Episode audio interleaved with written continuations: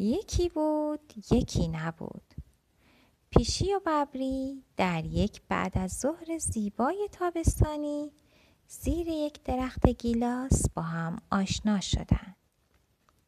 اگرچه اولین بار بود که همدیگر رو می‌دیدند اما خیلی زود با هم دوست شدند. انگار که سالهاست همدیگر رو می‌شناسند. دلیل این علاقه و دوستی شاید شباهت هایی بود که بین اونها وجود داشت. اونا اول همدیگر رو خوب تماشا کردند. بعد شروع کردن به قایم با شک بازی. بعد از اون گرگم به هوا. بعد بالا رفتن و پایین اومدن از درخت گیلاس. بعد مسابقه پرش. بعدش هم قایم شدن میون شاخه های درخت و عاقبت وقتی حسابی خسته شدن از پنجره کوچیکی عبور کردن و برای خواب و استراحت وارد زیرزمین شدند. زیرزمین جایی بود که قبل از اون پیشی برای خوابیدن انتخاب کرده بود. میون خرت و پرتای زیاد داخل زیرزمین پتو قالیچه ای بود که بچه ها با اون بازی می کردن. پیشی و ببری که خیلی خسته شده بودند قالیچه رو پهن کردند و پتو رو روشون انداختن و تا صبح آروم خوابیدن. علاقه بین پیشی و ببری روز به روز بیشتر می شد و دوستی اونها هم عمیقتر. اما این وسط فقط یه اشکال وجود داشت. اونم این بود که پیشی رشد چندانی نمی کرد ولی ببری روز به روز بزرگ و بزرگتر می شد. البته پیشی و ببری خیلی به این مسئله توجه نداشتند. تا اینکه یه شب وقتی می‌خواستم برای خوابیدن از همون پنجره کوچیک وارد زیر زمین بشن ببری درست وسط پنجره گیر کرد. نمی‌تونست خودشو به داخل بکشونه و نمی‌تونست به عقب برگرده. پیشی با هل دادن ببری سعی می‌کرد اونو به داخل زیر زمین بفرسته. اما هیکل ببری بزرگتر از اون شده بود که از میون پنجره عبور کنه. عاقبت پیشی دم ببری رو گرفت و با تمام قدرت اون از میون پنجره بیرون کشید. هر دو حسابی خسته شده بودند. ببری از اینکه انقدر بزرگ شده بود احساس ناراحتی می کرد. به خصوص که دیگه نمی‌تونست روی قالی نرم داخل زیر زمین بخوابه. پیشی گفت نگران نباش ما می‌تونیم از برگ درختها یه رخت خواب گرم و نرم درست کنیم. اونا تا جایی که می‌تونستن برگای پوسیده درختها رو از گوش و کنار باغ جمع کردند و با اونا یه رخت خواب درست کردن. ببری گفت درسته که این رخت خواب به اندازه همون قالی گرم و نرمه اما ای کاش من اینقدر بزرگ نشده بودم که نتونیم از جای خواب قبلیمون استفاده کنیم. پیشی گفت اتفاقا چقدر خوب شد که تو بزرگ شدی.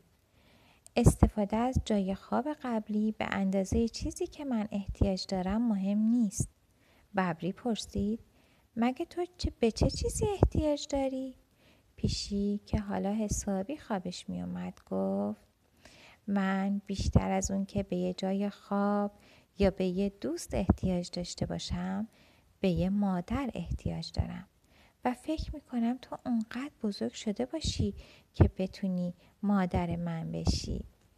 ببری با پنجه های بزرگش پیشی توی بغل گرفت و گفت منم داشتن یه دختر کوچولو مثل تو رو به داشتن یه دوست ترجیح میدم.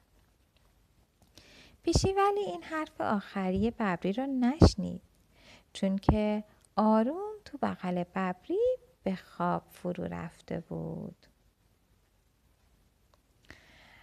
هنوز چند لحظه ای از شروع خواب پیشی نگذشته بود که سر و کله رئیسه سیرک توی باغ پیدا شد. رئیس سیرک آروم جلو اومد و به ببری گفت سلام من مدیر سیرک هستم که با حیوانای مختلفی کار می‌کنم. ما حیوانایی مثل شیر، شتر، فیل، خرس توی سیرکمون داریم.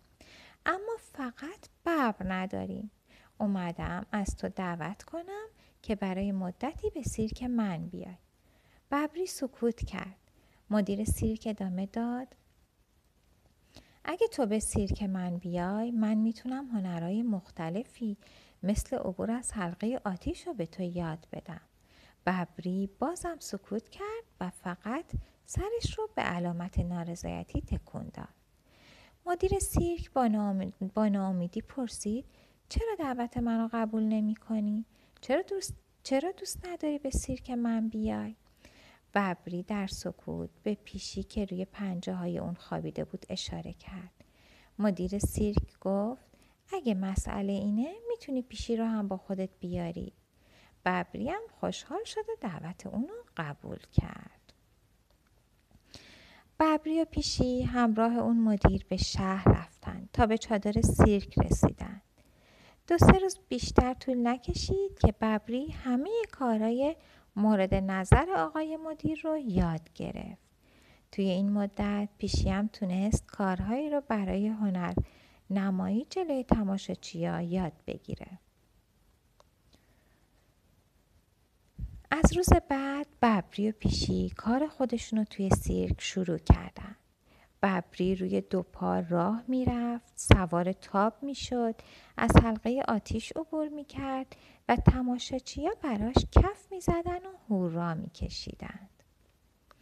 پیشی با حرکات جذاب و شیرین خودش تماشاچیا به خصوص بچه ها رو میخندون و بچه ها هم تشویقش می‌کردن براش دست می‌زدن و پا میکوبیدن زندگی توی سیرک متنوع و جذاب بود غذا همیشه به موقع می رسید و جای خوابم نرم و راحت بود.